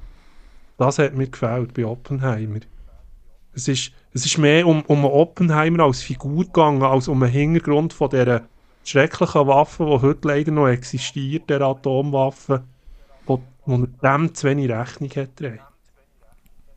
Jetzt habe ich da ein bisschen Mhm. Stimmungsverweise, aber nein, das sind meine Nein, also ja, legitime Punkte. klar, ich, ja. ich habe ja das auch dann beim Review gesagt. Für mich ist ähm, äh, im Vordergrund gestanden, warum dass er so ähm, etwa die Hälfte hat geschafft von Top 10 ähm, ist, weil, er, ähm, weil der Nolan halt immer ein unglaublich grosses Qualität, Qualitätshandwerk hat. Ein Hand, für ein, auch kinomässig, also dass er aus einem Biopic, wo ja eigentlich nicht jetzt grosse Action-Set-Pieces, Action-Bilder ähm, äh, präsentiert, wie das jetzt bei anderen Produktionen er schon gezeigt hat, äh, wenn wir da an Tenet denken äh, oder auch andere. Aber ich bin eben auch zum Beispiel ein grosser Fan von Dunkirk, oder? Wo ja sehr viele von Nolan als eher schwächeren Film anschauen. Und ähm, weil auch dort der Fokus mehr auf den Figuren ist und ähm, auf, der, auf, der, auf der Erzählweise. Und das ist hier beim Oppenheimer auch das, was mich grundsätzlich hat reingezogen und was mich fasziniert hat. Ich habe Angst gehabt, dass der Film mit dieser unglaublichen Lauflänge wird nicht irgendwie so ein bisschen ja, mich nicht wird abholen. Aber ich bin eigentlich ja mich nicht gelangweilt äh, bis zum Schluss. Und wer mich am meisten in diesem Film eigentlich überrascht hat, ist eben nicht unbedingt der Cillian Murphy als Oppenheimer, sondern äh, in, der, in einer grösseren Nebenrolle der Robert Downey Jr. Und da muss ich wirklich sagen, der liefert seit Jahren, ich habe ich wirklich Angst gehabt, ich sehe zweimal den Iron Man äh, praktisch nochmal. Obwohl ja, wir ja wissen, dass der Robert Downey ein guter Charakterdarsteller kann sein Ja, also dass ja, er die absolut. Qualitäten hat. Absolut, das hat er mit vergangenen Filmen auch schon bewiesen. Aber einfach seit längerem nicht mehr. Und ich habe einfach so eine gewisse Angst gehabt, dass das nicht wird funktionieren. Und der Nolan hat ihn dort wirklich zu einer Höchstleistung für mich getrieben. Äh, natürlich, der Cillian Murphy ist unbestritten ein grossartiger Schauspieler. Ähm, ja, aber für mich ist es äh, ja, knappe, knappe halbe Top 10. Ähm, bei vielen ist er ja auf Platz 1 oder Platz 2, wenn man so die internationalen Best Bestlisten anschaut. Ähm, so weit vorne sehe ich ihn aber auch nicht. Er hat eben wirklich valide, valide Kritikpunkte, die du jetzt halt einfach höher gewichtet hast als ich, weil für mich Qualitäten noch ein bisschen mehr, mehr im Vordergrund sind gestanden. Voilà. Genau. Gut, ja. Gehen wir zum Vieri. Wir gehen doch zu dem Vieri. Wir können zum 4. Ich weiss nicht, wer ist, im- wer ist dran? Soll ich vier starten? Mach Ich weiter, ja. nicht. Mach grad weiter. Ziehen? Also, nach Oppenheimer vielleicht ein Vieri, das eher überrascht. Also, ich weiß es nicht. Ich werde es jetzt gerade an eurer Reaktion merken. Der einzige Monsterfilm, was in meine Top 10 hat geschafft, und ich habe ihn noch nicht einmal so lange her gesehen, nämlich Godzilla Minus One, ähm, aus sehr vielen Gründen. Was ich eigentlich schon im, in der vorletzten Filmfensterfolge gesagt habe. Ich weiß nicht, vielleicht le- reden wir nicht das letzte Mal drüber. Ich bin gespannt, was ihr dazu sagt, weil ich weiss, dass ihr ihn ja wohlwollend aufgenommen Ich wollte jetzt nicht in eine Arie oder in eine Lobhudelei verfallen, aber das, hat- das hat der Tommy vorher auch ein bisschen äh, gemacht. Darum versuche ich das jetzt auch, obwohl ich es ja eigentlich schon im- beim Filmfenster gesagt habe. Aber wenn man als japanische Produktion im Jahr 2023 mit 15 Millionen so einen Monsterfilm mit so einer Charaktertiefe ins Kino bringt und Hollywood mit dem zigfachen Budget, mit den zigfachen Möglichkeiten an Autorinnen und Autoren das nicht fertig bringt, dann ist das schon mal eine Meisterleistung. Und wenn er dann auch noch handwerklich gut ist, wenn er dann auch noch mehr bietet, als man sich überhaupt können denken und du im Kino überrascht wirst, wie so eigentlich schon lange nicht mehr für mich, weil ich ja von diesem Franchise eigentlich so ein bisschen mehr, ja, in den, in den letzten Jahren so ein bisschen weggekommen bin. Für mich hat das, mich hat das nicht mehr reingezogen. Und darum bin ich eigentlich so ein bisschen gemulm, mit einem mulmigen Gefühl eigentlich rein, obwohl man ja schon gehört hat, dass er eine gewisse Qualität hat. Und ähm, dass auch die schauspielerischen Leistungen von der grössten Teils mir unbekannten japanischen Darstellerinnen und Darsteller ähm, äh, habe ich müssen sagen, das ist ein Monsterfilm, den ich ihn gerne schauen. Das ist ein Monsterfilm, der in die Top 10 gehört für mich. Es ist ein Monsterfilm, der mehr bietet als eben nur Special Effects und ähm, ein, CGI-Gewitter auf, auf der grossen Leinwand, sondern er, er kann einen sehr guten Spagat. Und er hat vor allem auch verstanden, was der Godzilla als Figur für die japanische Kultur und da für die japanische Filmhistorie bedeutet. Und er, und er kann genau diese zwei Welten zusammenbringen, nämlich die Metapher Godzilla und gleichzeitig aber auch ein unterhaltsamer Actionfilm sein. Und darum für mich, für mich persönlich der verdient Platz 4. So, jetzt bin ich ruhig. Kann ich nachvollziehen und ich erlaube mir jetzt einfach zu sagen, wir bleiben in Japan für mich. Es ist nicht der Godzilla. es ist etwas anderes hier drin. Es ist The Boy and the Heron. Der Junge und der Reiher. Ist für mich auf dem Vieri gelandet, weil ich einfach hier. Er ist nicht, sicher nicht ganz unumstritten unter den Anime-Fans. Gewisse Leute finden, es ist nicht der stärkste vom Hayao Miyazaki. Aber der Film entfaltet seine Wirkung im Nachgang bei mir. Als ich ihn im Kino gesehen habe, habe ich, habe ich wirklich so gedacht, hm, okay, sehr speziell. Und das Speziell ist geblieben. Und das Speziell ist geblieben auf eine gute Art, so dass ich den Film irgendwie gerade gleich mal auch eigentlich wieder möchte sehen. Ich bin im Kino schauen, auf der grossen Leinwand. Ähm, für mich einfach auch sehr Kritik gelobt, muss man hier sagen. Also, das heisst, eigentlich die Audience, also die Zuschauer, haben ihn eigentlich schlechter gewertet als Kritiker in den allgemeinen Foren.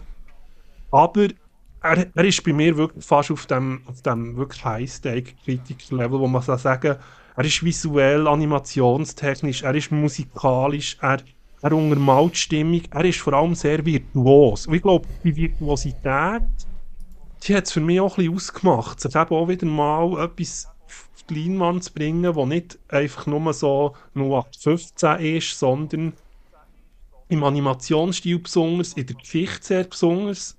Und wie gesagt, ich habe einfach das Gefühl, den muss man setzen und so in einem Nachgang sich nochmal noch mal durchspielen. Oder so eben ein zweites Mal, drittes Mal, vielleicht, wenn man ihn okay oder gut hat gefunden, vielleicht dann nochmal schauen. Und ich denke, für mich hier der Platz 4 ist sogar, äh, ja, er ist sehr gerechtfertigt für den, für den Anime, für den Film.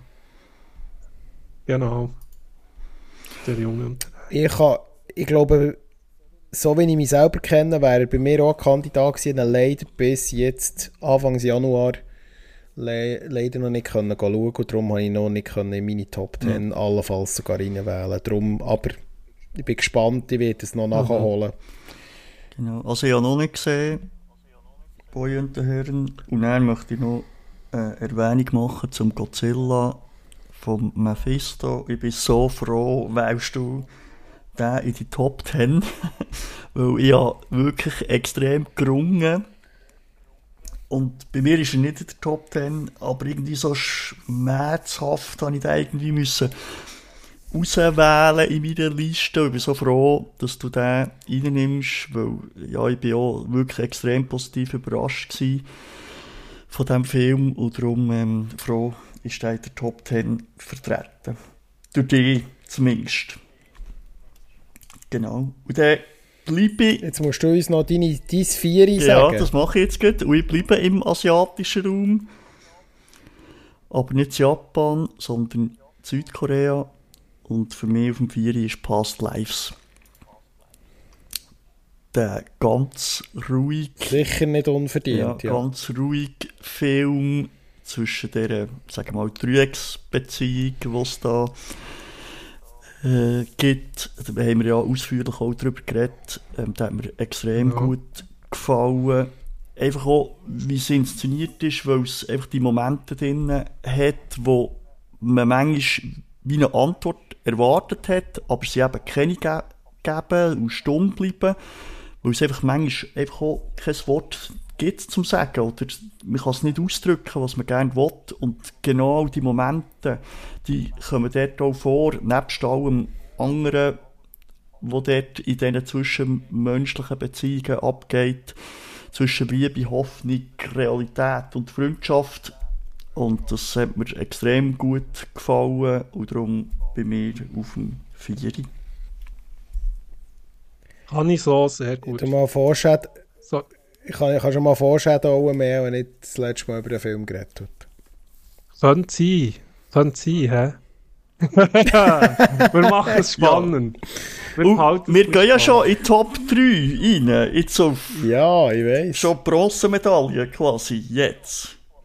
Genau, soll ich die mal Ja, vergeben? Ja, ja, du tu du mal Bronze, Platz 3. Ist, Wir sind auf dem, Sta auf dem, auf dem Treppli. ist bei uns eigentlich auch Ende 21, äh, 22, sorry, im Kino erschienen. Und eigentlich dann erst lanciert worden, Ende Dezember. Aber er ist bei mir jetzt 23 reingekommen, weil die meisten den auch werden im 23 gesehen haben, ist der Banshees of Inisherin. Das ist für mich der dritte Rang hier, weil es ist einfach gut. Er ist einfach, er ist einfach Irish dort und dort. Es ist die, die, die Rollen äh, von Colin Farrell, Brandon Gleeson und äh, der Barry Keegan, wo da, die liefern ab. Es, es ist für mich Plot, der funktioniert eben, weil da die Beziehung zwischen diesen zwei, der andere tänzelt ihm irgendwo die Freundschaft und er kommt nicht nachher. Äh, gespielt eben vom Colin Farrell, äh, der Meredith kommt dort nicht nachher, warum das jetzt sein bester Freund, äh, der Colin, ihm die Freundschaft können. Es ist köstlich. Es ist irischer Humor, es ist manchmal tief schwarz wie das schwätzeste Pint und so und hat mir einfach durch und durch gefallen. Ist mir auch geblieben. Und, äh, ich habe ja vielfach auch gerne nordische Filme, vor allem wenn sie noch Biss haben und manchmal eben auch bitter brutal sind, manchmal sogar eben das Schwarzhumoristische, das ist wirklich etwas, wo ich, wenn es gut überkommt, äh, auch. Und da braucht es nicht mal ein riesen Budget, wie man merkt, da braucht man einfach eine Insel, bestellt dort mal ein Pub äh, her, wo man wirklich hat bauen kann. Und ähm, zwischen diesen Steinen, diesen, diesen, diesen Eseli und all dem, was dort ein bisschen herrscht, es ist ein köstlicher Film. Ich habe mich wirklich einerseits amüsiert, aber er auch bitter tragisch. Er hat den, den, Unterton und ja, einfach durch und durch gelungen. Kann man sagen, es ist, es ist gut gespielt, es, es, es, es, ist, äh, es ist nachvollziehbar, glaubhaft und, und Trauen gehen ihm nach. Banshee of Inisherin für mich ist 3. ja, Ja. kann, ich, kann ich nachvollziehen. Ich, bei mir war es der letzte Film, gewesen, den ich im 2023 habe gesehen habe. Und also bei mir ist er nicht in der Liste, aber vielleicht genau wegen dem, dass es der letzte Film war, ich wollte irgendwie noch so ein bisschen rein reinwirken, sag ich jetzt mal, in das äh, Filmjahr 2023. Und vielleicht bin ich einfach jetzt nicht im richtigen Mood drin gewesen, weil es so ein bisschen erzwungen, in Anführungszeichen, gewesen, dass ich den Film noch schaue.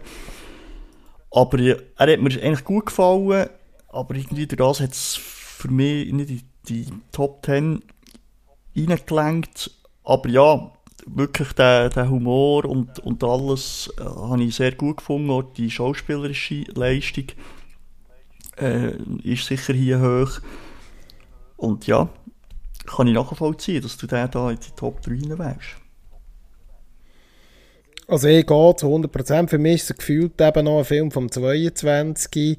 Ähm, ich habe ihn auch gesehen, ich finde ihn sehr gut. Ich meine, der Tommy weiss, dass ich bin grosser Irland-Fan, bin viermal zu Irland gewesen. Ich, ich, mir gefällt das genau. Ich die gleichen Kriterien, die er jetzt aufgeführt hat, habe ich auch, finde ich auch sehr toll.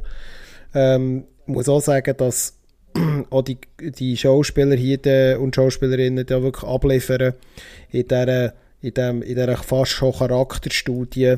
Und ähm, es ist ein toller Film. Ich habe ihn unter den Honorable Mentions. Mhm. Irgendwie hat es einfach für mich hat er es nicht ganz mhm. reingeschafft. Aber die Qualitäten sind unbestritten. Mhm. Muss ich, ganz klar ich muss sagen, vielleicht auch wegen Mut, vielleicht muss ich noch mal schauen. Ich habe so nicht gewusst, was ich mit dem Schluss soll anfangen jetzt für mich. Weißt du, was ich aus dem Schluss jetzt raus mache? Mhm. Das, das, ist, das ist für mich eben gerade etwas, was so einen guten Film ausmacht. Dass er eben vielleicht ja, ja, manchmal, absolut. manchmal eben nicht so die, die, die klassifizesse Hollywood-Antwort mhm. liefert, sondern mhm. eben der so äh, Open-End-Ton an sich hat. Und ich glaube, mm. das ist so der bleibende Eindruck, der mir dann eben auch gefällt, dass er eigentlich gar nicht, gar nicht so zu dem dramatischen, also mal, es ist ja schon ein Finale, aber eben mit so einem smoothen Abgang, wo eigentlich nicht alles beantwortet mm. hat, um da nicht zu viel Spoiler noch reinzubeben. Aber mm. das macht es dann für mich aus und darum ist der für mich so geblieben, weil ich da in dem Anfangs 23 wirklich ist mir der so inne. Genau. Mhm. Mhm. Ja. Wer, wer ist mit dem nächsten Platz 3 dran? Bist du? Ja, ich mache jetzt 3. Los, ich glaube, das ist los. der Film des Jahres, den ich auf das 3 gewählt habe, nämlich Barbie. Wow! Hey, go! Wir haben die erste Übereinstimmung! schön, schön. Okay. Wir haben die erste Übereinstimmung. Okay, check! Wow! Also, ich muss jetzt gerade ein, noch einwerfen. Er hat es bei mir nicht in die Top 10 geschafft und trotzdem hat er mich überrascht. Mhm. Nur, dass das schon im, im, so im Vorgang wüsst. Also, okay, der hat, der ja. hat ein Match, der zwei, der hat ein Barbie-Match. Wir haben ein Match. Yes. Wir haben ein Barbie Jetzt legen wir uns pink an, komm. genau. Ja, genau. Nein, genau. Ich, habe, ich habe pink, ich habe pinkige Tonschuhe, die kann ich so schnell holen. okay, okay. Wer ist welcher Ken? Oder welches Barbie? Das, das sind noch... Welches Barbie? Das, das, das sind noch so Rollen. Genau. Nein. Okay. Ja, le legt los. Ich bin gespannt, was das, was das für euch... Ja gut, er hat noch als erstes erwähnt, also soll er natürlich ganz klar, als seine Hauptkriterien, Hauptkriterien Genau, also für, für mich ist, dass der in die Top 3 reinkommt, vor allem einfach, weil das popkulturelle Phänomen ist von diesem Sommer.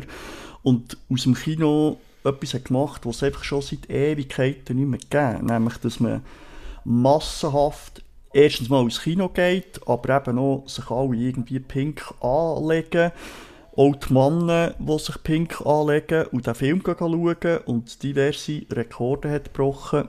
Und das hat es irgendwie seit, ja, ich weiß noch nicht, Harry Potter oder so nicht mehr gegeben, oder? Wo die Leute verkleidet in Kino gehen, in Scharen. Und das rechne ich einerseits dem Film so extrem hoch an, dass er das geschafft hat. Und das Zweite, eigentlich auch die Botschaft, die, die da im Film mitspielt, aus einer ja, plumpen Spielzeugpuppe, ja, hier eben etwas mehr zu machen und das alles zu erzählen und das rechne ich dem Film so hoch an. Und klar hat er auch Schwächen in, der, ja, dass es vor allem ein Werbefilm ist, das ist so sicher im Vordergrund, aber das ist für mich eigentlich näher überspielt von, von den anderen beiden Argumenten, die ich aufgezählt habe. Mm. Und Margot Robbie, wo hier die perfekte Barbie ist, aber der Ryan Gosling, wo hier ja, Oscar-reife Leistungen als Ken abliefert, äh, für mich. Genau. Jetzt darfst du. Ja, ich kann nicht mehr viel anfügen, was du schon gesagt hast. Also grundsätzlich ist es bei mir wieder ähm, vielleicht ein bisschen vergleichbar wie bei Dungeons and Dragons. Ich habe eine ganz kleine Erwartung gehabt. Ich habe mir wirklich auch nach dem ersten Teaser-Trailer nicht viel darüber vorstellen. Ich habe einfach gewusst, Greta Gerwig kommt aus einem ganz anderen Kino, aus einem ganz anderen, äh, vor allem Independent-Kino. Sie steht für eine andere Art Film für mich. Ähm, und ist jetzt, hat jetzt den Barbie-Film umgesetzt, der ja auch ein unglaublicher Box-Office-Erfolg ist. Du hast es ja ganz am Anfang von unserer Folge erwähnt. Ähm, und es wirklich ein riesen Phänomen geworden ist. Und mir hat er einfach extrem überrascht. Ja, es ist von vielen Kritikerinnen und Kritikern so ein bisschen als Hau drauf Feminismusfilm bezeichnet worden, so ein bisschen Abschätzung.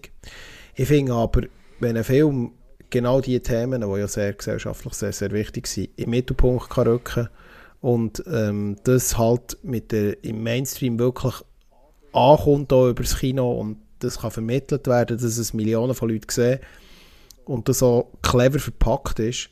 Und das hat der Film gemacht für mich ähm, und dass er auch überraschend, überrascht, überraschend ist, überraschende Teile hat, äh, Sachen, die ich so nicht erwartet habe, ähm, dass er mich doch mehr fasziniert, als ich gedacht habe. Und ähm, ja, den Rest hast du schon erwähnt. Mehr kann ich auch nicht sagen. Und darum ist er bei mir aufs Treppli. Mhm, mhm. Also ich kann Ihr Argument gut nachvollziehen. Also er hat mich auch überrascht, dass er eben wirklich äh, so etwas hat können entfalten für das, dass man eben die Barbieske Geschichte da ein bisschen mit weniger Erwartungen vom Plot ist reingegangen. Bei mir hat es einfach nicht gelangt für hier rein, aber äh, wie gesagt, das ist natürlich auch immer sehr äh, individuell und eben auch der Mut, den man hat, sicher, ja. Ja, ja look, Mephisto, jetzt habe ich dir jetzt drei mit weggenommen. Dann könntest du mit dem zwei nee, weiterfahren, nee. oder? Nein, nein, du hast mich nicht weggenommen. nein, nein, nicht weggenommen. Aber dann könntest du jetzt mit dem zwei weiterfahren. Ja, das gestohlen. Ja, ja, wahrscheinlich die, auf Platz zwei habe ich ähm, der wahrscheinlich unbekannteste Film von uns, wo, vermute ich zumindest, auf Platz zwei von allen. Ähm, und zwar ähm, habe ich ihn beim Filmfenster noch mal ganz kurz erwähnt, in einer Menschen. Und zwar ist es der letzte, vielleicht einer der letzten Aki Karismäki-Filme, Fallen Leaves oder Fallende Blätter. Ist es ein finnisches ähm, Sozialdrama oder eine Sozialstudie schon fast. Also ein klassischer Charismäki-Film. Der Charismäki macht sehr spezielle Filme, das habe ich auch beim Filmfenster erwähnt. Ich finde ihn aber ein wichtiger Drehbuchautor und Regisseur für ein Kino, das es eben auch so vielleicht mehr wird geben ähm, Man muss ganz klar sagen, typisch schon ein bisschen nordisch. Es ist eine sehr schwere Produktion, es ist ähm, eine sehr ähm, ja, emotionale Produktion. Es, ist, es hat sicher auch sehr viele Parts in diesem Film, die vielleicht viele als sehr ja, schwer und depressiv würde beurteilen, aber das ist typisch Charismäki, auf das muss man sich können einlassen Er ist einfach handwerklich sehr gut gemacht, er ist charakterlich unglaublich gut, es ist eine fast schon eine perfekte Sozialstudie von einer, also muss ich ja sagen, dass der Charismäki immer klassische so ein bisschen so, äh, ja, sag jetzt mal, eine Unterschicht beleuchten in seinen Gesellschaftsdramen. Und das macht er hier auch wieder ähm, auf eine sehr, aber unglaublich einzigartige Art. Und das muss man honorieren. Und es ist schön, dass er nach vielen Jahren jetzt wieder mal einen neuen Film hat gemacht. Und ich hoffe, dass das nicht der letzte war und kann, äh, man muss in der Mut sein, das muss ich vielleicht voraus, vorausschicken. Äh, der Film ist sehr speziell, aber äh, für mich ähm, auf dem Platz 2 Silbermedaille das äh, im Jahr 2023 fallende Blätter. Genau.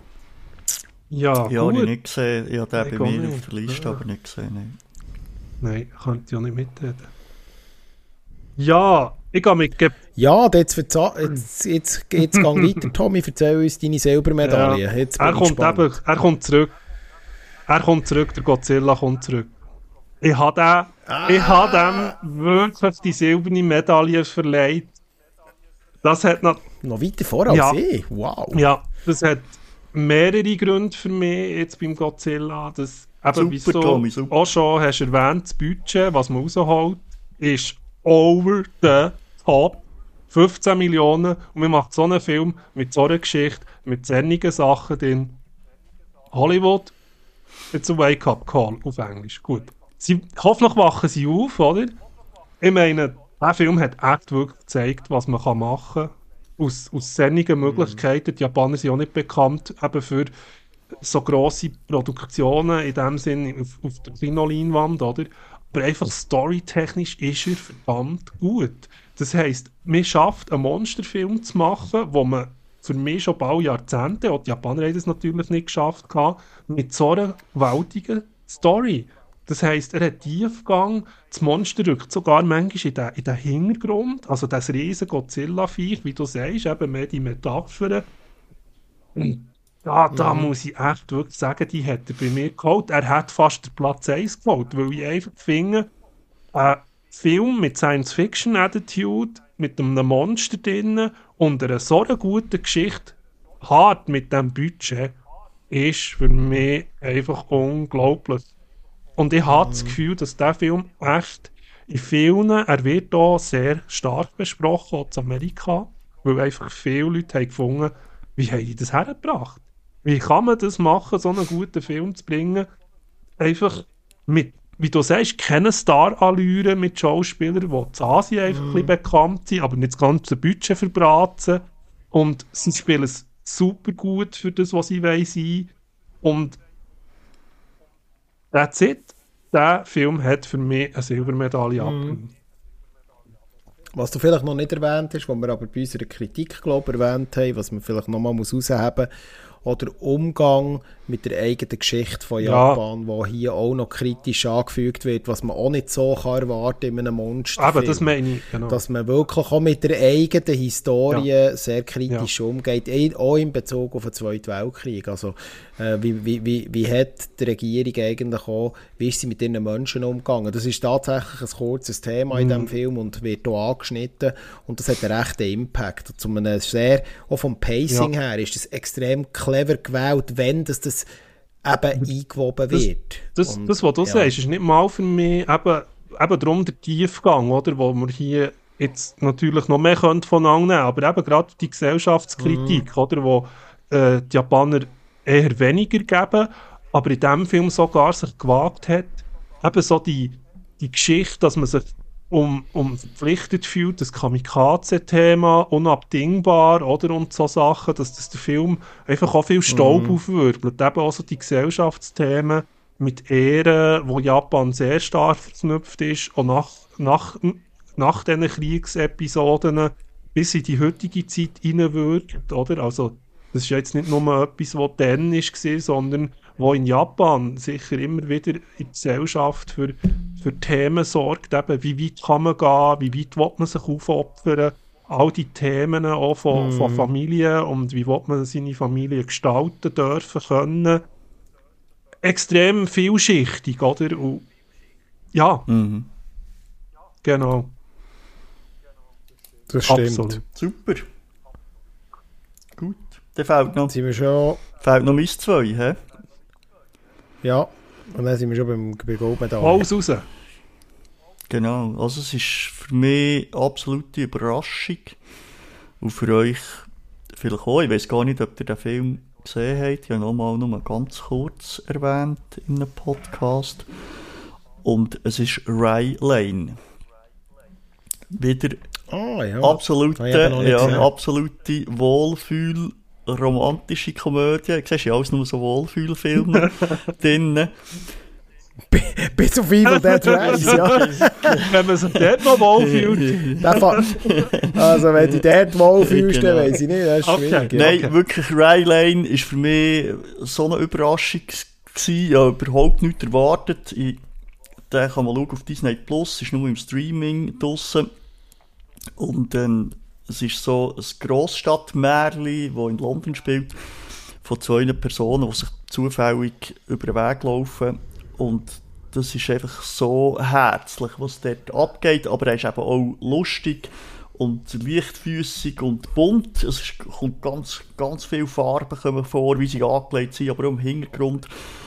Und hat aber auch ganz viele künstlerische Ideen, die in diesen Film hineinfließen. Also, sie erzählt mal etwas und, und er lässt ihr wie gespannt zu und dann schaltet das wie um, dass sie wie in einem Kinosaal äh, ist und er hockt einfach wie auf jedem Stuhl und lässt so gebannt ihr zu, eben hundertfach. Und es hat so ganz viele Ideen drin, die so frisch überkommen, ja, wo, wo eigentlich in, zumindest ins Herz geht. Und darum schaut der Film bei mir auf dem, auf dem 2 fast auf das 1 geschafft und darum wirklich ein echter Keimtipp. Also, es nicht anders sagen. Also ich werde ihn noch nachholen im Pantoffel-Kino. Mhm. Wie du ja schon erwähnt hast, ist ja ein Streaming-Film. Mhm. Ähm, weil ich habe, ja, ich habe ja das dann gesagt, ich bin nicht abgeneigt bei Romcoms. Also wenn sie gut sind, bin ich immer zu haben.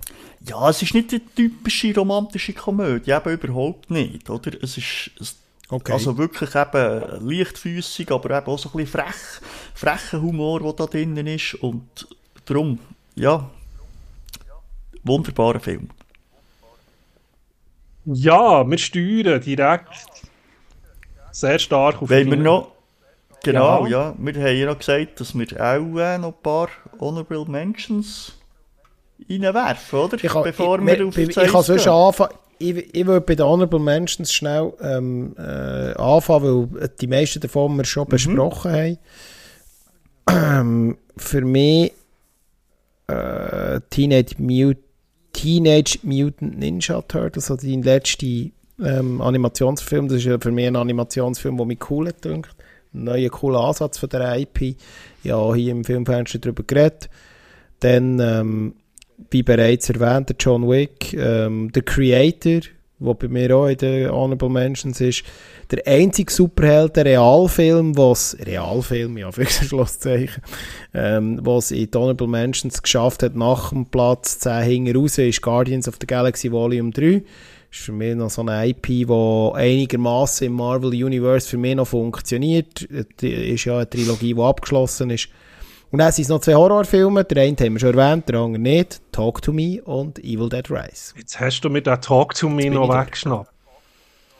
Sorry, sorry. Genau, der hat jetzt auch noch erwähnt, weil Talk to Me ist wirklich ein eine Überraschung für mich. Weil da hat man gerade nicht so auf dem Radar gehabt und ist wirklich eine sehr Produ stabile Produktion, auch nicht grosses Budget und für alle, die ihn noch nicht gesehen haben, absolut sehenswert, Talk to Me, für alle Horrorfreunde unter euch. Und ja, ich denke mal, das, das hat er auch erwähnt. Und ein Film, was eben bei mir auch noch nicht, knapp nicht geschafft hat, ist das Lehrerzimmer. Ohne deutsche Produktion, um da beim Moski noch ein bisschen Credits äh, über zu schaufeln. Das ist schon sehr stark gewesen. Er hat es knapp nicht geschafft, aber ich möchte hier auch noch über Menschen sprechen für diesen mm. Film. Es geht um eine Lehrerin, die da einen Diebstahl aufdecken will und äh, sich dann verstrickt mit anderen Lehrern und auch Schüler, die dort involviert sind. Ein sehr emotionaler Film, wirklich toll gespielt, nicht grosses Budget, ein kleiner Film eigentlich. Aber das, das Lehrerzimmer ist wirklich äh, ein Blick Wieder ein deutscher Film, ja. ja. Absolut, das können sie. Sozialdramaturgie ja. kann, können die Deutschen. Ja, genau. Da habe ich, bei mir, habe ich bei mir auch in der Honorable Mention äh, drin, das Lehrerzimmer. Dann habe ich noch How to Blow Up a Pipeline, wo es eigentlich darum geht, dass ähm, ein paar, einfach eine Gruppe äh, junge Menschen gegen das Ölregime und gegen die Umwelt demonstrieren und eben eine Pipeline in die Luft jagen. Und dann läuft man den ganzen Film hinten nachher und sieht, was die machen. Dann habe ich Nimona auf meiner Liste. Das ist ein Animationsfilm von Netflix. Wo es eigentlich darum geht, dass äh, die Nimona ist eine Gestaltwandlerin und die hilft da einem Ritter, der so seine Unschuld will beweisen Und sie, weil sie eben die anderen Gestalten kann annehmen wird eigentlich auch so ein bisschen von der Gesellschaft ausgestoßen. Das schwingt einfach dort noch so ein bisschen bei diesem Film mit die Botschaft. Habe ich sehr schön gefunden auf Netflix. Und dann habe ich noch getroffen, den ersten Film, den ich im 2023 gesehen habe. Und das ist Frau im Nebel. Das ist also ein asiatischer Film, wo ja, ein bisschen spezieller ist, wo so ein bisschen aufgeht, einen Kriminalfall zu lösen. Und ja, der hat mir gefallen, ist mir in, einfach in Erinnerung geblieben. Vielleicht, weil es der erste Film war, aber er ist natürlich auch gut gemacht. Ja, So. jetzt wird spannend. Goldmedaille. Jetzt wird spannend. Wer will, wer will seine Goldmedaille Ich fange an. Ich fange an. Also. Nämlich, weil ich ein bisschen speziell einen Film habe, respektive, das ist ein bisschen doof, aber ich habe nicht anders können, weil es ist eben okay, 2023er Film, es ist ein 22er Film, der bei mir wirklich auf die Eis rauf hat geschafft, aber ich glaube, der ist in der Schweiz nicht einmal im Kino gelaufen, ist dann im Streaming gewesen, man kann jetzt eigentlich auf Netflix schauen, und ich habe ihn dann erst das Jahr eigentlich gesehen, aber ich gedacht, ich, ich komme nicht darum um, den hier zu erwähnen. Und er hat mir eigentlich so gut gefallen oder mir so begeistert, dass er eben hier gerade auf die Eis ist gumpet. Und das ist RRR. Das, Oh, Bollywood! okay. Bollywood. Das ist ja mal... Oh, Bravo! wow. Das ist wirklich sehr überraschend. Okay. Okay. Oh, Gar nicht gewusst, dass du Bollywood-Fan nein, bist. überhaupt Okay. nicht. Ich habe noch nie einen Bollywood-Film gesehen. Und dann schaue ich das und ich bin einfach überwältigt gewesen. Wirklich, das ist einfach... Es ist ein, ein Film der grossen Bilder. Ja, kann man sagen. genau. ich habe ihn auch gesehen. Ja. Wirklich auch bildgewaltig, aber auch ist eben auch so kitschig und übertrieben. Aber gleich hat er mich einfach, ja, hat, hat er mich gecatcht. Und darum habe ich jede Minute von diesen drei Stunden, geht dann nämlich, der Film. das ist ein Schinken, ja. Äh, Ja, Ein Hölle genau. Aber er hat auch viel Action drin, also das Tempo ist hoch, was da abgeht. Und ja, der hat mir einfach am meisten gefallen. Und darum bei mir auf dem Platz 1. Okay. Ja, das ist ein Das ist eine Surprise. richtige Surprise.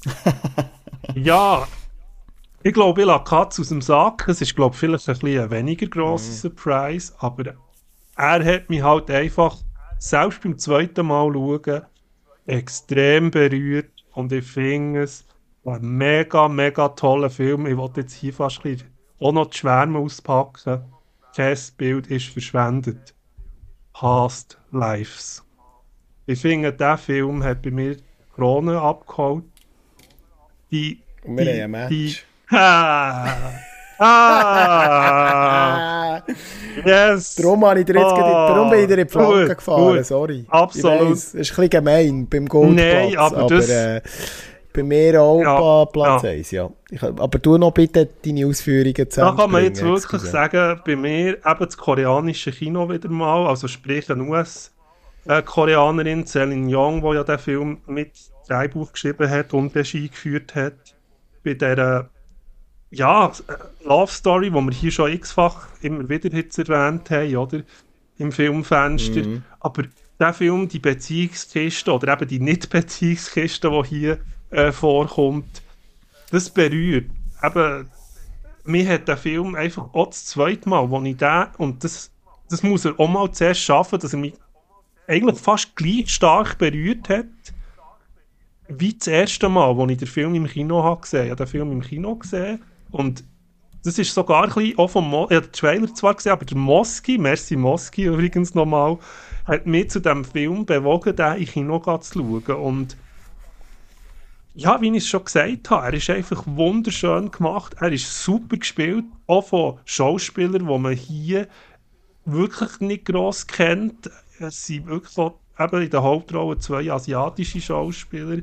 Greta Lee, Theo Jo, ähm, der Nebenrolle als andere, also als Ehemann von, äh, von Nora, wie sie heißt. Der Arthur ist John Magrano. Es ist einfach wirklich gut gemacht. Es ist ein kleiner Film, aber er ist bezaubernd.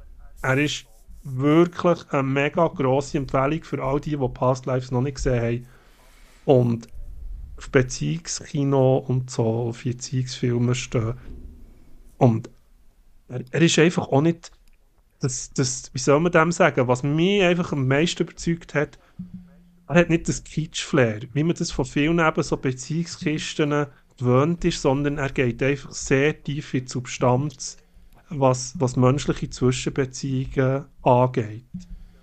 So, ich glaube, ich schließe da mal und lasse noch dir. Ich kann nicht mehr viel ergänzen. Ich habe es ja, ich habe es ja gespoilert von selber, bin selber schuld. Aber ähm, äh, bei mir ist äh, Past Life so auf dem Eis. Ähm, das hat äh, all die Gründe, die du bereits hast aufgezählt und die der äh, Moski bereits in seiner alten Kritik hat aufgezählt und auch heute wieder erwähnt hat.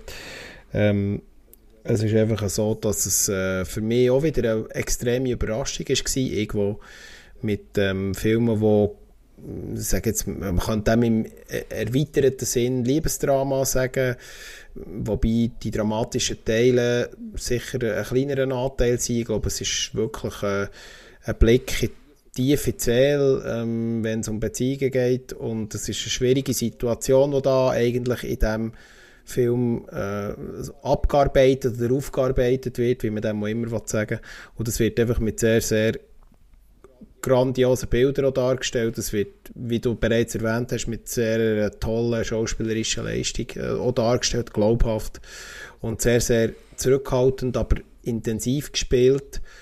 Ähm, es ist eine sehr grosse Überraschung und man denkt noch relativ lang über das nachher, was man da gesehen hat und darum äh, wieder mal Südkorea, wo oben ausschwingt. Das ist ja auch nicht überraschend, dass in den letzten Jahren man endlich erkennt hat, was die Qualität in vielen Bereichen ähm, vom südkoreanischen Kino, aber auch vom allgemeinen, vom asiatischen Kino eigentlich auch ähm, im Westen endlich ankommt. Ähm, das hat man, glaube ich, aus, aus unseren Listen ein rausgespürt. Ich meine, mit Godzilla, mit Past Lives, ähm, äh, wir werden, werden diverse andere ähm, Sachen eventuell noch ja, animationstechnisch haben wir es gehört mit, mit der neuen Ghibli-Produktion, The Boy and the Heron.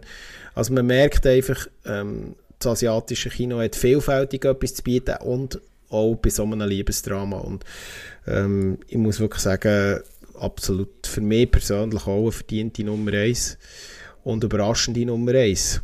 Und äh, ja, damit habe ich geschlossen. Ja, das freut mich. Freut mich, dass der Delf 1 gewählt wirklich. Gute Wahl. Ja. Genau. Ja, das... Da haben wir unsere Top, Tops abgeschlossen, oder? Ich glaube, das ist eine runde Sache und äh, ich denke, an dieser Stelle können wir euch viel Spaß wünschen für die kommenden Filme, die da wieder im uns werden begleiten ins 24 und hoffen, dass ihr doch auch hier oder auch wir natürlich äh, grosse Entdeckungen können und werden feiern für das nächste Jahr, das da kommend ist, für das Kinojahr, ja. Genau. Ich übergebe in die Runde. Ja. Ja, ich schließe auch und ich hoffe, wir haben vielleicht den einen oder anderen Tipp euch noch gegeben von diesen Top-Listen, die jetzt mir gut gefunden haben und was ihr vielleicht noch nicht gesehen habt, wo ihr da reinschaut und vielleicht eine Überraschung auch findet in einem Film und auch gut findet, äh, hat sicher das eine oder andere dabei, wo euch auch könnte passen und ähm, ja, da wünsche ich euch viel Vergnügen. Ich habe nicht mehr viel anzufügen, auch von meiner Seite her ein gutes Kinojahr 2024. Wir hoffen auf weitere schöne und tolle Produktionen und damit gehen wir raus aus dem Jahresrückblick Kino 2023 und wir hören uns in der nächsten Folge, wenn es um die besten Serien vom Jahr 2023 geht. Ciao zusammen!